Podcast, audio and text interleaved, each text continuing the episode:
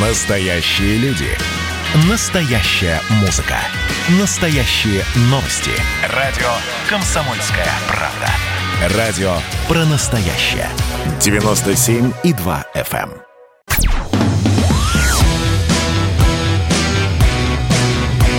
«Война и мир» с Андреем Норкиным. Итоговая программа о политических сражениях и мире вокруг нас. Здравствуйте, дорогие друзья. Мы в прямом эфире радио «Комсомольская правда». Сегодня мы запускаем наш новый проект «Война и мир».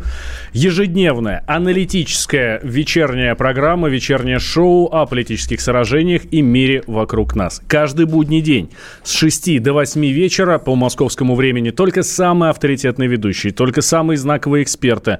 Это и Роман Голованов со своими гостями, Захар Прилепин э, и директор ВЦИОМа Валерий Федоров. Ну, конечно же, куда даже без вашего любимого Сергея Мардана в паре с Марией Бароновой. А вторник, вторник у нас день Андрея Норкина, который возвращается к нам на радио, о чем я вам с гордостью и объявляю. Здравствуйте, Андрей Владимирович. Привет, Валь. Добрый вечер всем, дорогие друзья. Сразу тогда напоминаю наши средства связи. Плюс семь девятьсот шестьдесят семь двести ровно девяносто семь ноль два наш номер Вайбера и WhatsApp, куда вы можете писать свои сообщения и общаться с нами. И номер телефона восемь восемьсот двести ровно девяносто семь ноль два.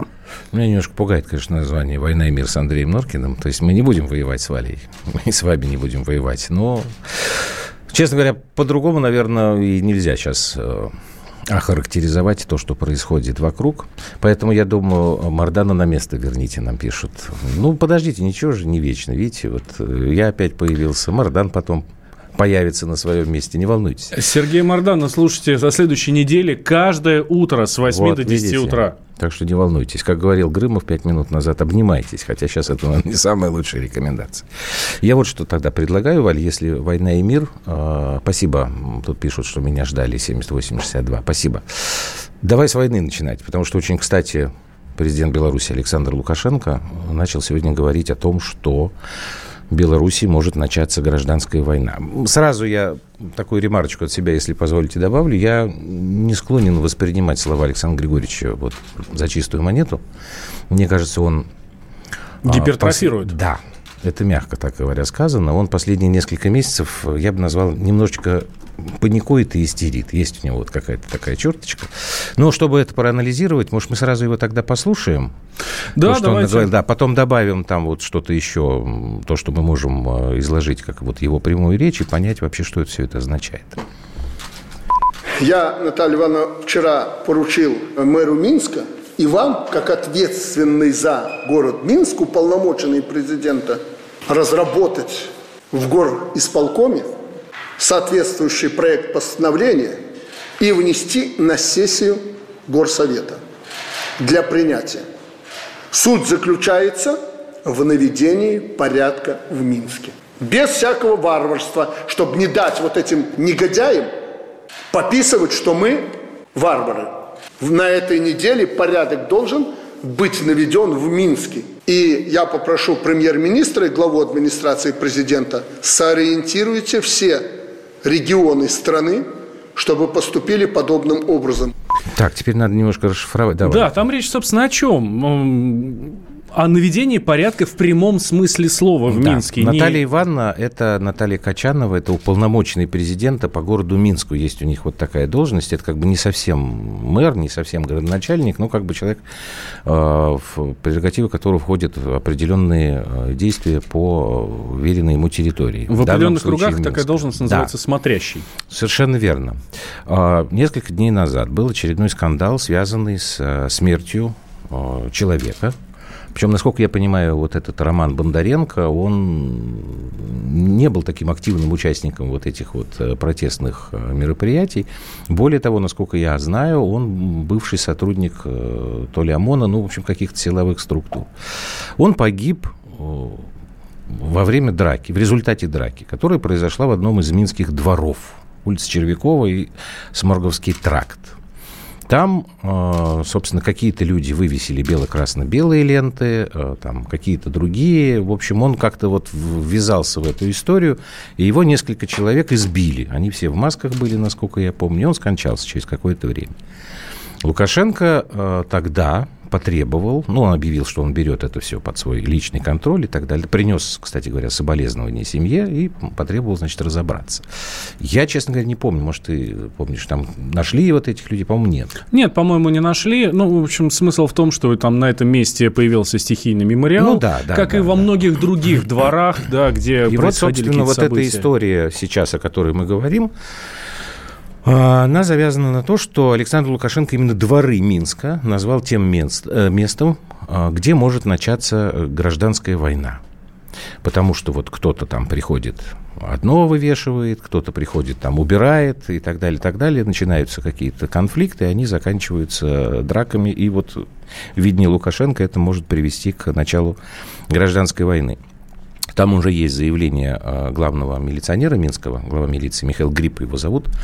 Вот, он напрямую обратился к представителям белорусской оппозиции. У него заявление такое, что мы будем наводить порядок в Минске, и во время протестов, тут я цитирую Паре, никто ни с кем церемониться не будет. Нормальные люди вместе с коммунальными службами наводят порядок на дворовых территориях, делают красиво, достойно.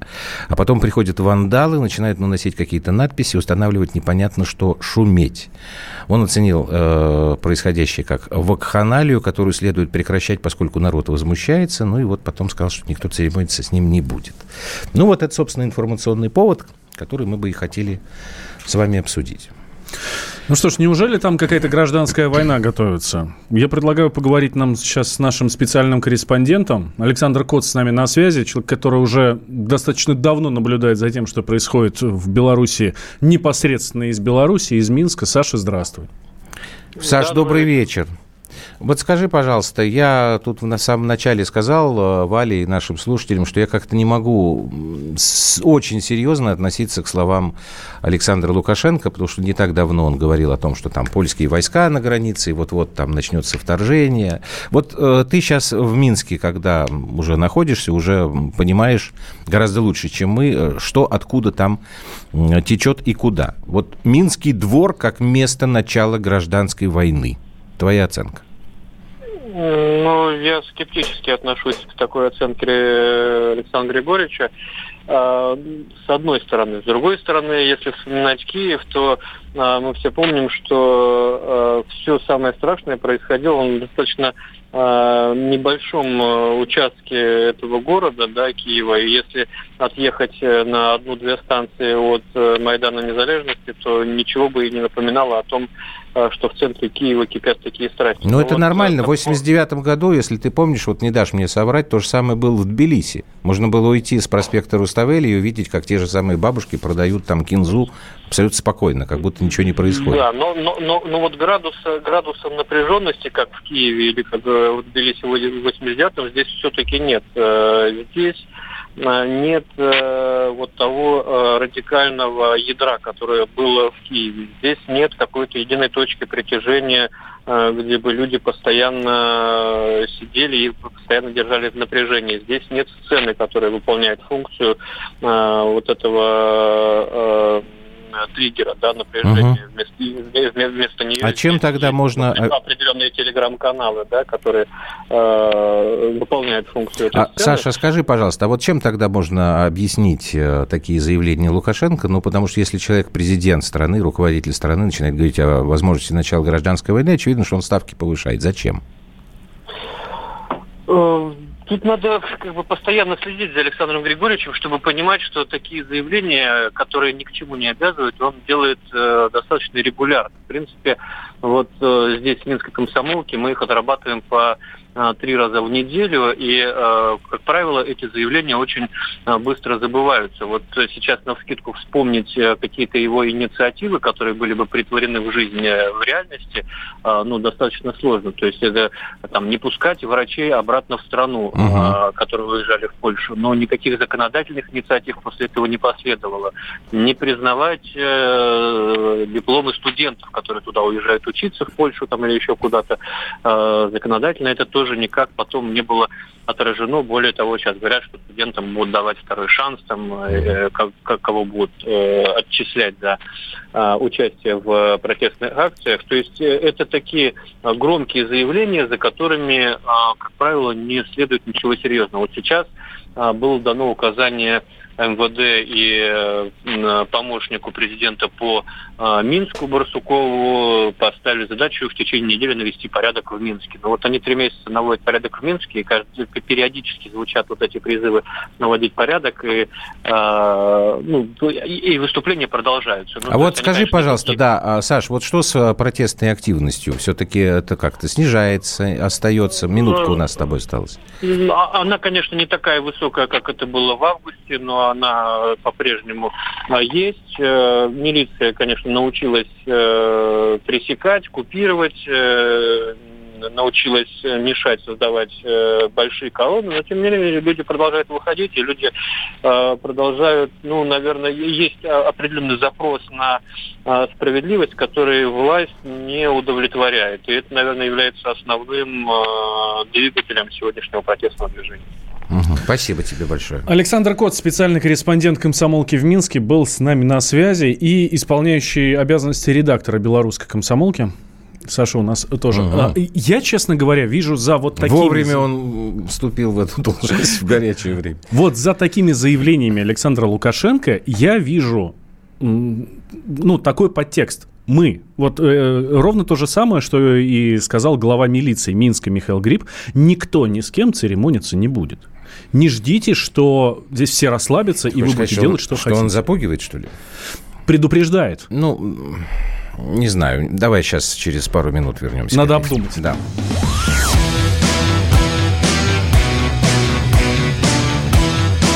«Война и мир» с Андреем Норкиным. Когда градус эмоций в мире стремится к своему историческому максимуму. Когда каждый день — это война и мир в одном флаконе — когда одной искры достаточно для пожара планетарного масштаба, в такое время нельзя оставаться спокойными и равнодушными. 23 ноября на радио «Комсомольская правда» стартует сезон высокого напряжения. Новости со скоростью телеграм-каналов. Эмоции на грани дозволенного. Гости с Олимпа и со дна. Только высокое напряжение спасет мир. Разряд.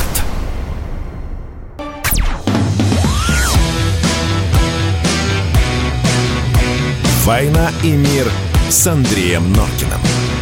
Итоговая программа о политических сражениях и мире вокруг нас. Ну что, мы продолжаем. Мы, собственно, с Валей остановились на э, попытке понять, э, что же означает очередное очень жесткое заявление э, президента Беларуси и людей, которые отвечают за охрану правопорядка, что нужно навести за неделю, да, Валь, порядок в Минске. И вот как милиция, милиция говорит, что никто не будет ни с кем церемониться. Интересно, что вот эти сроки за неделю, за две недели, до такого-то числа ставились уже Александром Григорьевичем не раз. Естественно, он сначала говорил о том, что он закроет все заводы, которые будут будут выходить на а, митинги протеста, потом там всех уволят и так, так далее. Так они же не выходили, ну, там, вот, там полтора человека да. вышли. 12.76, а, Мардан с утра будет теперь.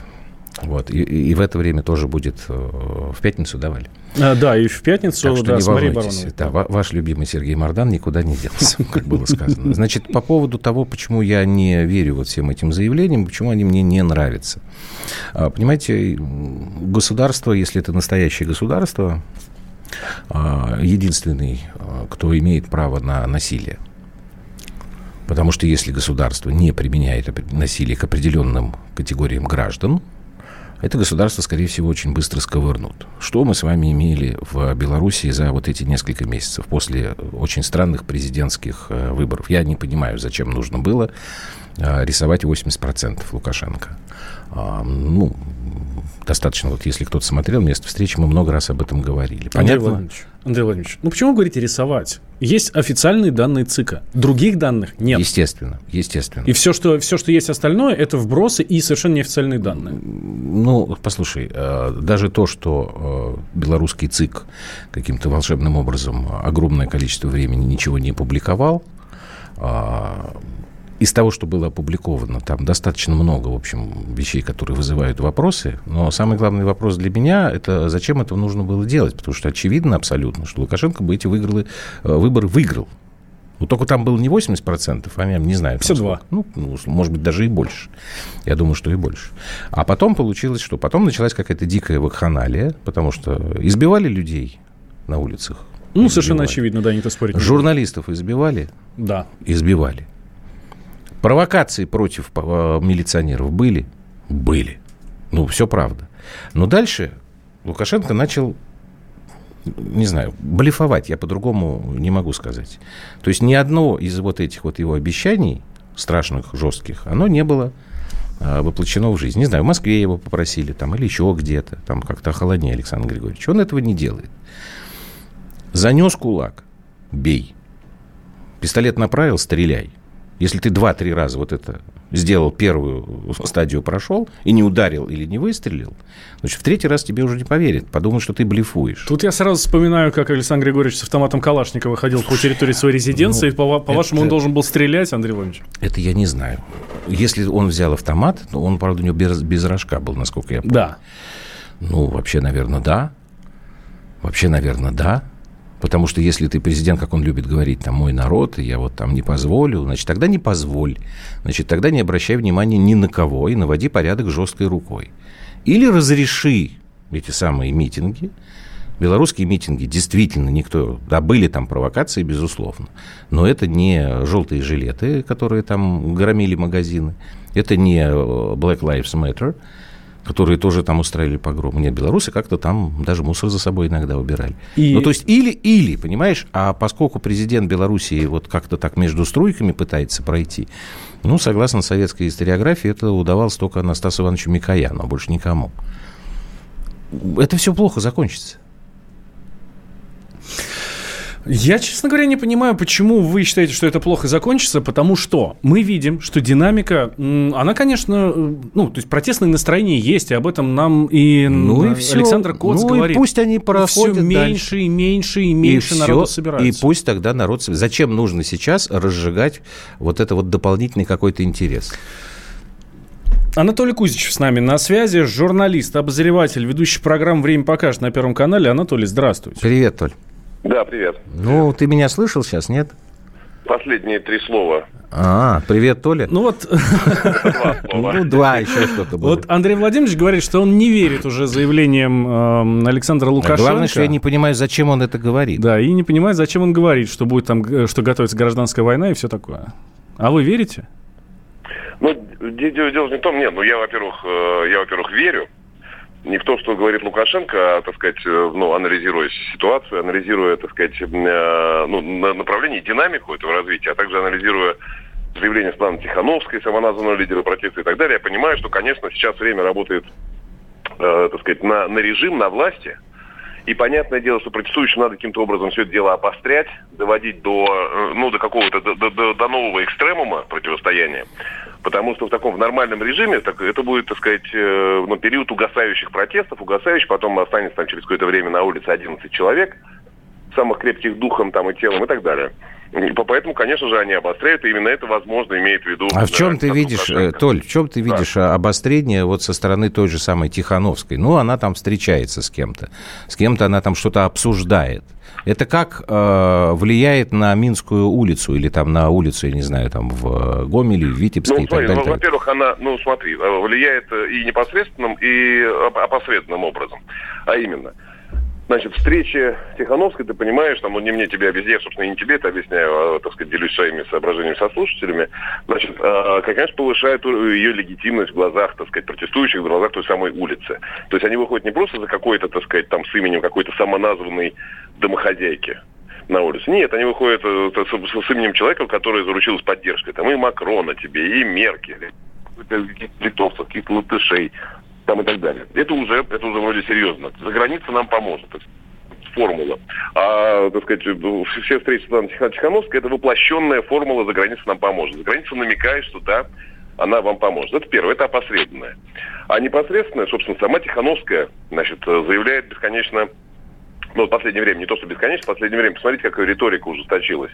Значит, э, это, это во-первых, банда террористов, да. Во-вторых, мы требуем, мы, мы будем проводить, так сказать, народный суд и, ну и так далее. А, а, она умышленно обостряет, она, так сказать, не оставляет никакого возможности для маневра ни себе, ни своим сторонникам, говоря, это бандиты. Ребята, у нас два варианта. То есть у нас два варианта. Либо сдаться, и нас раздавят, либо стоять до конца. Ну вот так она может обострять да? сколько угодно, но э, это не работает. Ну, люди э, не становятся агрессивнее. Ну вот мы сейчас ну, разговаривали, то ли с Сашей Котцем, который у нас там долго уже сейчас от комсомолки находится в Беларуси, Минске. Но ага. он вот в очередной раз сказал, что, конечно же, конечно же, вот эта протестная активность, она снижается, очевидно снижается.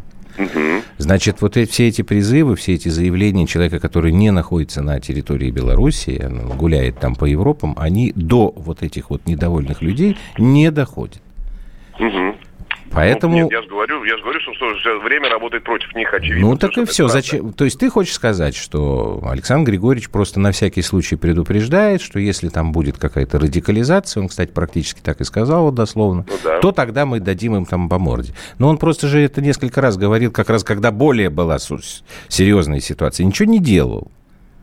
Ну, я, ну, я думаю, что его логика, я, чтобы вы понимали, я не поклонник Лукашенко Александра ну, Понятно, Григорьевича.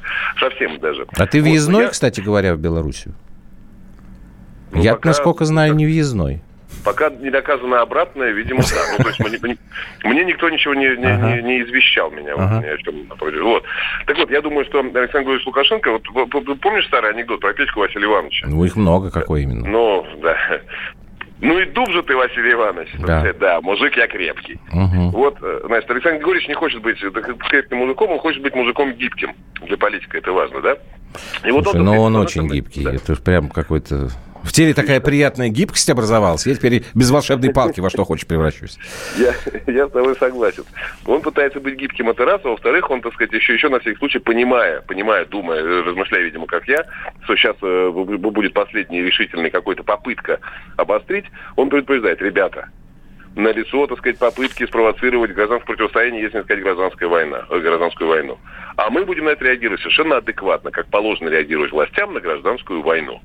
Ну, собственно, все очень логично, по-моему. Ну, за исключением, за исключением того, что, на мой взгляд, все-таки никакой гражданской войны там не будет. И это просто какая-то игра на повышение ставок, которая все больше и больше напоминает блеф. А это размывает право государства на применение насилия. Подожди, а для, а для, для кого он повышает ставки? Ну, Черт, что знает. Я, я не... на кого? Вот это я не знаю. Вот это мне совершенно непонятно.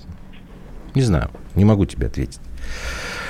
Домашнее задание тебе либо на Европу, будет. либо на Россию. Ну, может а быть. Какие, на кого еще? На, не на, на ну, я думаю, что в первую очередь это на тех его подчиненных, э, которые носят погоны. Вот их, по-моему, он как бы... Держит в тонусе. Вот, правильно, Валь, да, а, держит в тонусе. Держит. Ну, да. может, может. Спасибо может. тебе. Анатолий Кузичев у нас был сейчас да, в спасибо. прямом эфире. Вот 2687 пишет, что вы... Это мне реплика. Очень хорошо сейчас журналистов от людей отделили. Зачем такая фигура речи? Я 2687 не отделяю журналистов от людей.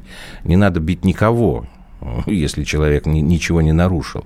Но просто журналисты по долгу службы должны находиться в самых разных условиях, при самых разных обстоятельствах, должны собирать информацию и информировать. Журналистов трогать нельзя вообще просто. Ну вот есть такие правила. Да если полицейский... Не Нет. Если полицейский наводит порядок, если ему дан приказ навести порядок, потому что вот якобы перед ним там какие-то э, вандалы, которые устраивают вакханалию, то если в толпе он видит человека с надписью «пресса», его он бить не может. Но это просто вот такие правила. Поэтому я никого здесь э, от людей не отделяю. Лукашенко молодец. Ищет, ищет кому передать власть. Видимо, пока некому. Делаем сейчас небольшой перерыв. После новостей вернемся. Андрей Норкин у нас в студии.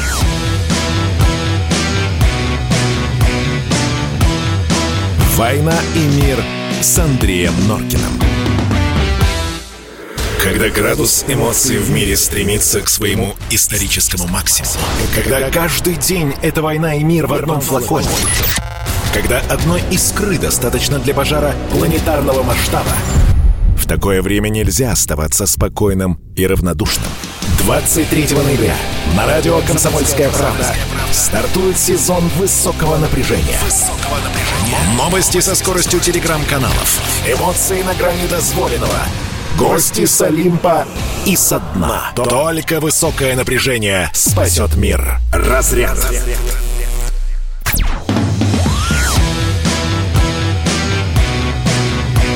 «Война и мир» с Андреем Норкиным.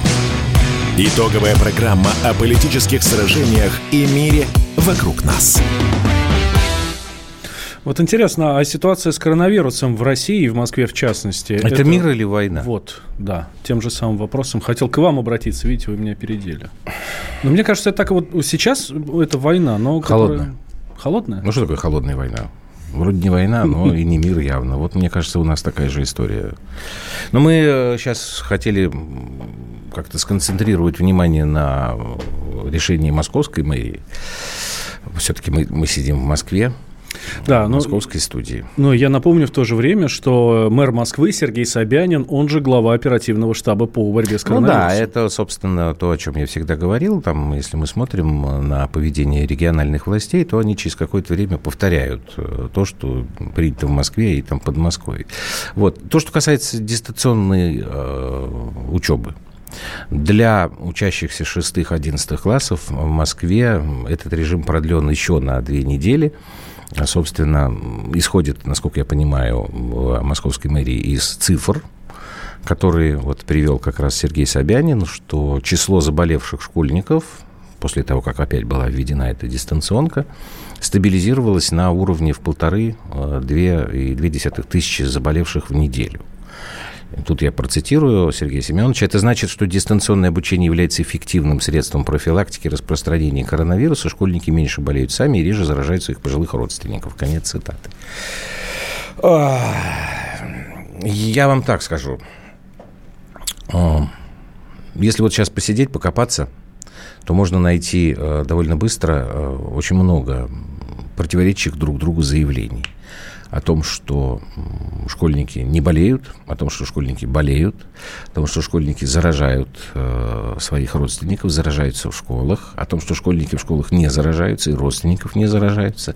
И цифры тоже вещь такая лукавая. Я все-таки думаю, что мы категорически, мы, я имею в виду руководство страны, руководство Москвы, категорически не хотим вводить вот этот карантин жесткий, который сейчас вот вынуждена была ввести Бурятия. Это первый российский регион, который пошел на этот локдаун. Не люблю это слово, но как-то все уже к нему привыкли. Но надо что-то делать. И они делают вот таким образом по чуть-чуть. Вот что-то такое. Да, я как э, многодетный отец категорически против э, вот этой вот истории. Я скорее согласен с теми экспертами. против дистанционки? Дистанционки, да. С теми экспертами, которые говорят, что этот год в качестве, вот в смысле обучения, он потерян. И мы еще не понимаем, э, как это нам потом аукнется. Ну, сегодня буквально дискуссия у нас была здесь на радио. И если для старшеклассников, которые учатся там в 10-11 классе, ну, может быть, еще более-менее как-то это можно пережить, то для тех, кто сейчас в шестом классе, а я напомню, что самые младшие школьники это шестиклассники, которые сидят э, дома на удаленке, на дистанционке. Ну, некоторые вот слушатели, вот Дэйв пишет, что они дома не сидят, но они гуляют. Ну, занятие это есть, хочешь не хочешь, они должны в этот Zoom выходить или куда там еще. Так вот сейчас, за этот год, они разучатся нормально учиться, и когда в следующем году пойдут в седьмой, и надо будет ходить в школу, вот тогда будет беда. Ну, нет, ну это понятно, но я, наверное, говорю все-таки о более такой отдаленной перспективе, потому что вот эта дырка, вот эта лакуна, которая вот годовая, когда это учение все-таки не совсем учение. Я многих слышал педагогов, которые говорят, да, это прекрасно, мы вот развиваемся там. Не могу вот с ними согласиться. Ну вот не, не верю и все. Помимо школьников э, есть еще достаточно много серьезных ограничений. Да, до, ши, до, там, до какого числа? До 6 февраля вузы, которые подчиняются Министерству образования и науки, тоже ушли полностью на дистанционку.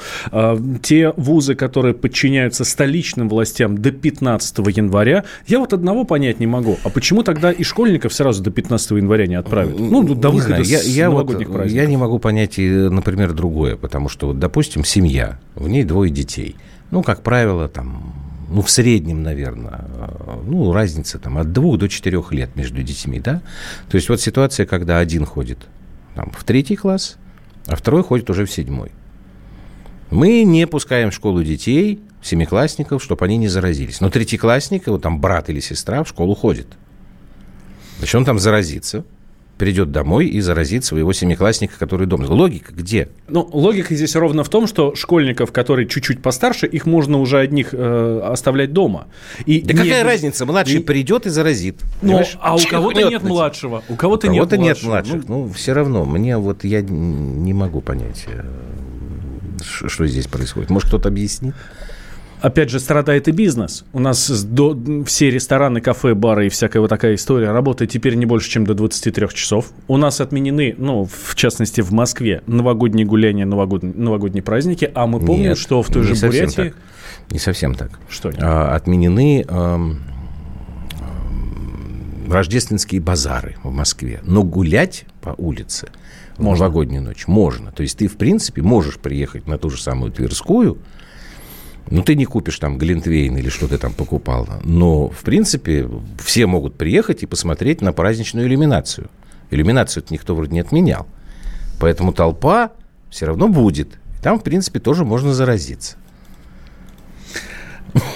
Ну, я просто сегодня у нас была там жаркая такая дискуссия по поводу бедственного положения наших музыкальных звезд из-за коронавируса.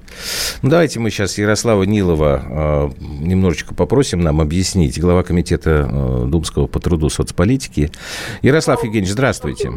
Добрый вечер. Фракция ЛДПР приветствует вот всех радиослушателей. Это правильно, да. Жириновский, я помню всем вашим коллегам, э, просто настоятельно рекомендовал всегда и напоминать, и какую вы фракцию. особенно за эфиром «Комсомольской правды». Да, знаю. На собрании фракции подчеркивает, если кто-либо не указал фракцию. Хорошо. Правильно? Ярослав Евгеньевич, вот тогда с особым э, серьезным отношением, пожалуйста, относитесь к тем словам, которые вы будете произносить. Вот э, все ли вам кажется логичным в анти вот этих вот коронавирусных э, мерах столичного правительства? Давайте пока по Москве. Ну, конечно, не все. Конечно, не все, и я могу процитировать, э, может быть, недословно слова президента Путина, который сказал, что каждый регион самостоятельно определяет те ограничительные меры, которые вводятся, но все меры, они должны быть разумны и должны быть соразмерны тем угрозам, которые существуют. При этом я понимаю, что в Москве больше всего проживает граждан наших, э, и гостей столицы, и иностранцы здесь есть, и рост заболеваемости здесь э, ну, наибольше. Угу. При этом, э, например, смотрите, продлевает школьникам период дистанционного обучения. Да. Но при этом они э, принадлежат сами себе, родители на работе, ходят они по торговым центрам, ходят по кинотеатрам. Нет, подождите, но они же по... вроде как, а, они же должны вроде как сидеть перед компьютером, там как-то отмечаться, какой-то ну, контроль, и учет должен они... быть. Учет определенно есть, хотя к системе есть вопросы, там есть проблемы с регистрацией, и там надо зарегистрировать на МОСРУ, все равно контроля меньше. Качество образования, конечно, страдает от такой формы э, дистанционного обучения, это очевидно. Особенно э, тревожно за тех, кто сегодня учится в выпускных классах, я имею в виду тех, кто будет поступать и в среднее специальное учебное заведение, в высшее учебное заведение. Проблемы определенные есть. Не все соблюдают масочный режим. Э, социальной дистанции, конечно, мы смотрим ходим по улицам, заходим в магазины. Да, в магазинах требуют одевать маски, перчатки, на кассе не рассчитывают. Пусть хоть кто что говорит там про конституционные права, про незаконные ограничения, пусть лучше 10 раз меня заставят одеть перчатку и маску, тем самым снизит риск заболеть или распространить инфекцию. Но при этом, смотрите, одновременно что происходит. На улице контакты, они происходят в общественном транспорте, столпотворение. Мы просим, ну давайте мы хотя бы для медиков, для соцработников, для волонтеров, везде сделаем сейчас бесплатные парковки для того, чтобы они имели возможность пользоваться автомобилями своими, не пользоваться общественным транспортом и снижали бы риск распространения и сами бы не болели. Выгнать к чертовой матери временно все эти машины, которые пользуются льготами на парковках. Я имею в виду каршеринговые все эти организации, которые заполонили всю Москву своими машинами, которые стоят, мало того, что нарушают правила дорожного движения, постоянные аварии, так еще припарковаться невозможно. Ни во дворах, ни на проезжей части, там, где выделены места специально для парковки. Поэтому, конечно, трудно. Мы впервые столкнулись с таким серьезным вызовом. Посмотрите, еще недавно у нас был дефицит масок. Только недавно мы вышли на полное обеспечение. Я недавно был в Татарстане, в городе Нижнекамске. Там одно из пяти предприятий, которые выпускают сырье для производства масок, э, одноразовых халатов э, и прочих средств индивидуальной защиты. Наконец-то они сами оперативно переоборудовались и получили из Китая оборудование, которое стало вдруг в пять раз дороже, чем до пандемии, для производства масок. И сегодня они поставляют сырье на разные, организ... на разные предприятия, которые шьют маски в разных регионах страны. Мы просто были не готовы. Сегодня большая проблема, проблемы с лекарствами. Из этой маркировки, которая, с одной стороны, правильная маркировка. Ее нужно было вводить для того, чтобы бороться с контрафактом. Но все получилось, как обычно, по нашему сценарию.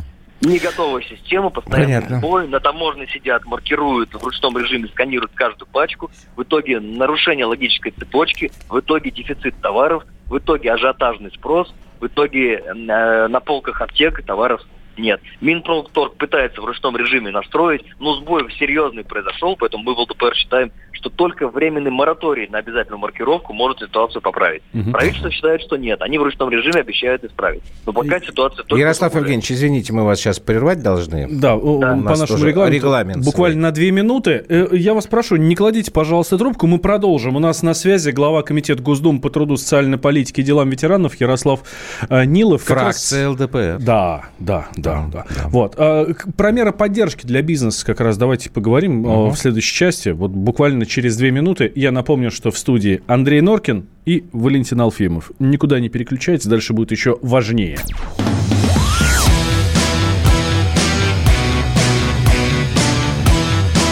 «Война и мир» с Андреем Норкиным.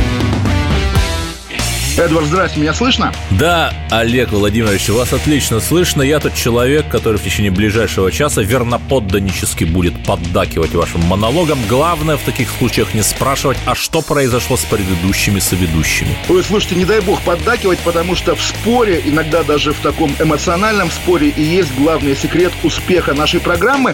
А так получается, что мы просто жертвуем от щедрот наших, а в ответ получаем пощечины и плевки. Надо ли это нам? Слушайте, вы обещали поддакивать, в итоге я поддакиваю, потому что я совершенно с вами согласен. Отдельная тема с Олегом Кашиным и Эдвардом Чесноковым. На радио «Комсомольская правда». По будням в 9 вечера по Москве.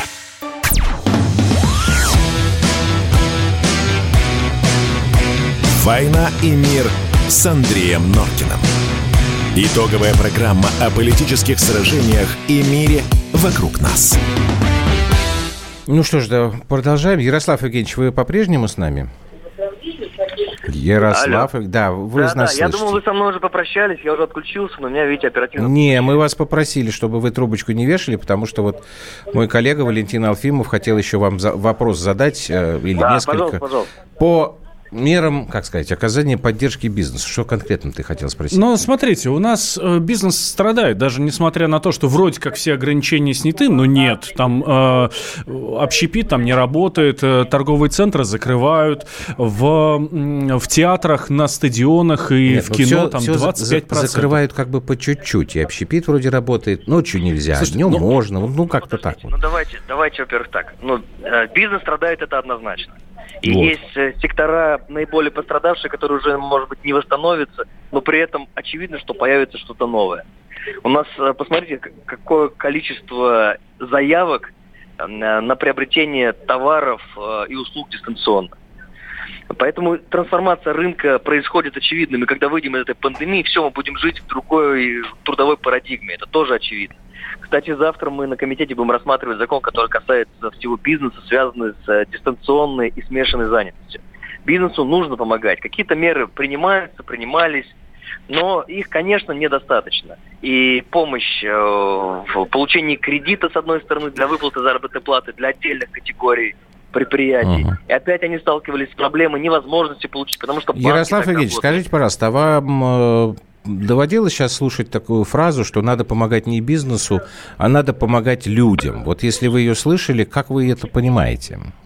Ну, во-первых, бизнес организуют тоже люди. Мгм. Эти люди, э, которые организуют бизнес, они обеспечивают рабочие места, наполнение бюджета в связи с тем, что они зара- получают... Нет, это все понятно, налоги, но они сейчас... заработную плату. Ярослав. Евгеньевич, Поэтому- а- они сейчас не получают прибыль и не обеспечивают заработную плату. И, собственно, Ну, те, те, кто... Ну, подождите, почему подождите. Ну, вы про всех-то не говорите, у нас все равно... Неважно. Бизнес страдает, сказали вы. Вообще у всех, у всех Бизнес сейчас... страдает, У всех сейчас карманы и кошельки похудели. У всех. Абсолютно. Покупательная способность Это- снизилась, Вот, это очевидно. вот, поэтому. Значит, те, кто говорит о том, что надо помогать не бизнесу, а надо помогать людям, как правило, имеют в виду прямую раздачу денег населению.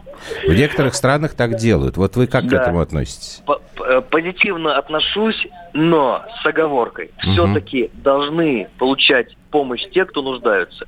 Когда принималось решение о том, чтобы были выплаты всем семьям, имеющих детей в возрасте до 16 лет, так. право возникло у всех семей. И у семей олигархов, и у семей, где родители работают топ-менеджеры в госкорпорации, и у тех семей, где родители получают э, огромные деньги ежемесячно, для них эти 10 тысяч, они никакой э, погоды не делали. И наоборот, были те, кто полностью остался без средств к существованию, потому что работали неофициально, из-за пандемии работодатель выгнал на улицу. А зачем, а зачем выплачивать, тем... выплачивать пособие, назовем это так, для того, кому это погоду не делает? Может быть, он действительно... Так я об этом... Так, так а как вы видите, говорю, видите механизм было... этот как? Очень просто. Э, например, у нас семьи, имеющих детей в возрасте до 7 лет, в соответствии с действующим законодательством, сегодня имеют возможность получать средств из федерального бюджета в зависимости от возраста ребенка до трех лет. Один прожиточный минимум uh-huh. на ребенка, э, до семи лет половина прожиточного минимума, если семья соответствует критерию нуждаемости берется суммарный доход семьи и рассчитывается среднедушевой доход. Если он меньше двух прожиточных минимумов, в этом случае семья признается нуждающейся и ей выплачивается. Поэтому полагаю, что в том случае, если какие-то меры дополнительные э, предлагается принимать, все-таки должна быть адресность, чтобы у нас не получали средства те и средства из бюджета не тратились на те категории, которым явно они не нужны. Детям Спасибо. рублевки, детям из богатых семей. Адресность обязательно в этом вопросе нужна. И бизнес тоже. Одно дело поддерживать малый и средний бизнес из пострадавших э, отраслей экономики. Ну, понятно, я понял. Поддерживать тех, Дифференцированный подход был. такой. Да, Ясно. только так. Спасибо. Ярослав Нилов, глава Думского комитета по труду, социальной политике, делам ветеранов, фракция ЛДП. Ну, давайте сейчас к нашим слушателям обратимся. Есть у нас, у нас есть, время? Да, да, есть там несколько минут. Еще 8 800 200 ровно 9702 наш номер телефона. А вы что думаете как раз по поводу вот этих ограничений, те, которые действуют, э, по поводу ну, удаленки, например, для школьников и ну, по поводу того... Да у каждого есть э, своя. Здесь то, что нам писали, вот WhatsApp и Viber, угу. ну, я ни, ни одной э, смс не увидел, которая бы поддерживала вот эту вот удаленку. Удаленка – это вредительство. Дочь в 20-м закончила школу. Полное наплевательство со стороны школы государств. Как закрыли в марте, выкручивайтесь как хотите. Вот и выкручиваемся уже в ВУЗе сами. Поздравляю, вас 1386. А Московская область ходит и учится в школе. Получается, что детки из Московской области смогут получить качественное образование, а Москва просто год год провала в учебе у детей, потому что дистанционка – это лжеучеба. Но я подтверждаю, что Московские э, области действительно ходят в школы. Отдельная история с частными школами. Они, а, кстати, вправе сами решать. Вправе сами решать, но в Москве, например, московские власти обратились к ним, пожалуйста. Ну, понимаешь, вот просто то, что сейчас господин Нилов нам говорил, что во всем должен быть дифференцированный подход и в самих мерах поддержки, и там даже вот в распределении там денежных средств, ну, как-то вот э, у нас получается, с одной стороны, это хорошо, он есть, с другой стороны, это нехорошо, потому что все равно какая-то каша получается. Город Георгиевск, это где у нас? Денис, здравствуйте. Здравствуйте. Регион Алло, какой? Здрасте. Здрасте. Здрасте. Вот хотелось бы вот сказать, вот только депутат рассказывал по поводу вот этих выплат, да, и как бы получается так, что я вот живу, допустим, плачу налоги, работаю, служил в армии, да, все, как говорится, государству своему отдаю. И получается, что если у меня на тысячу рублей больше зарплата, чем прожиточный минимум, мне эти выплаты были не положены. Ну вот представление, а да, депутата которые не шарохаются и обворовывают меня и торгуют наркотиками, они толпами выстроились получать эти выплаты в первый день. Вот где справедливость? Ну, вот хотелось бы у этого депутата спросить. В следующий раз, спасибо, в следующий раз зададим вопрос, но боюсь, что на этот вопрос, где справедливость, вам никто не ответит никогда, ни при каких условиях, ни, при как, ни в какой стране. А ведь абсолютно прав наш слушатель. Действительно, у нас огромное количество народа, которое, рабо- которое не работают официально, но имеют там серый доход или там вообще в черную получают зарплату в конвертах, да? Ну, совсем в конвертах, наверное, сейчас мало кто получает. В любом случае, э, ну... Серый еще туда-сюда. Там. В любом случае, у тебя доход там 3,5 тысячи рублей в месяц, а на самом деле там 40. Да? А по официально 3,5. Вот надо платить э, ему вот это пособие. Да, официально 3,5 просто не может быть вообще официально, потому что это ниже прожиточного минимума. Я вам сейчас... Можно работать на полставки. Я вам сейчас можно. расскажу из нашей с вами области контору, которая так именно работает, Андрей Владимирович. Нет, я тоже так работал когда-то. У меня был оклад э, в 5 тысяч рублей – Это было лет 12 назад на одном телеканале. А оклад у меня был 5000 рублей. Получал я, безусловно, больше в разы. Это было оформлено как премия. Угу. Вот, ну, это были какие-то, да, там, сложные э, времена, когда работодатели э, искали лазеечки разные. Ну, смотри, тут какая история. У нас-то ограничения, ладно, мы-то их переживем, вот в Америке-то совсем беда, да? Там детям запретили сидеть на коленях у Санта-Клауса, а самого деда а, оградят стеклом. Ну, Все, как, как теперь? Нормально.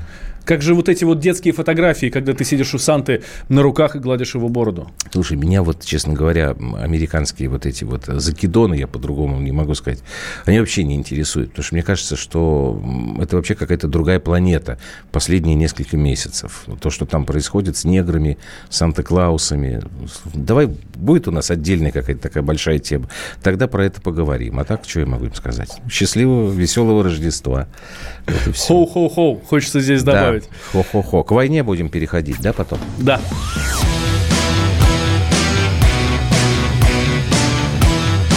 «Война и мир» с Андреем Норкиным. Андрей Норкин возвращается на радио «Комсомольская правда». Каждый вторник с 6 до 8 вечера он будет подводить итоги дня и, конечно, общаться со слушателями. Только Норкин может рассказать простыми словами о самом сложном. Слушайте по вторникам в 6 вечера по московскому времени. Недопустимо чиновникам разговаривать с людьми подобным образом. Недопустимо не обращать внимания на человеческие проблемы.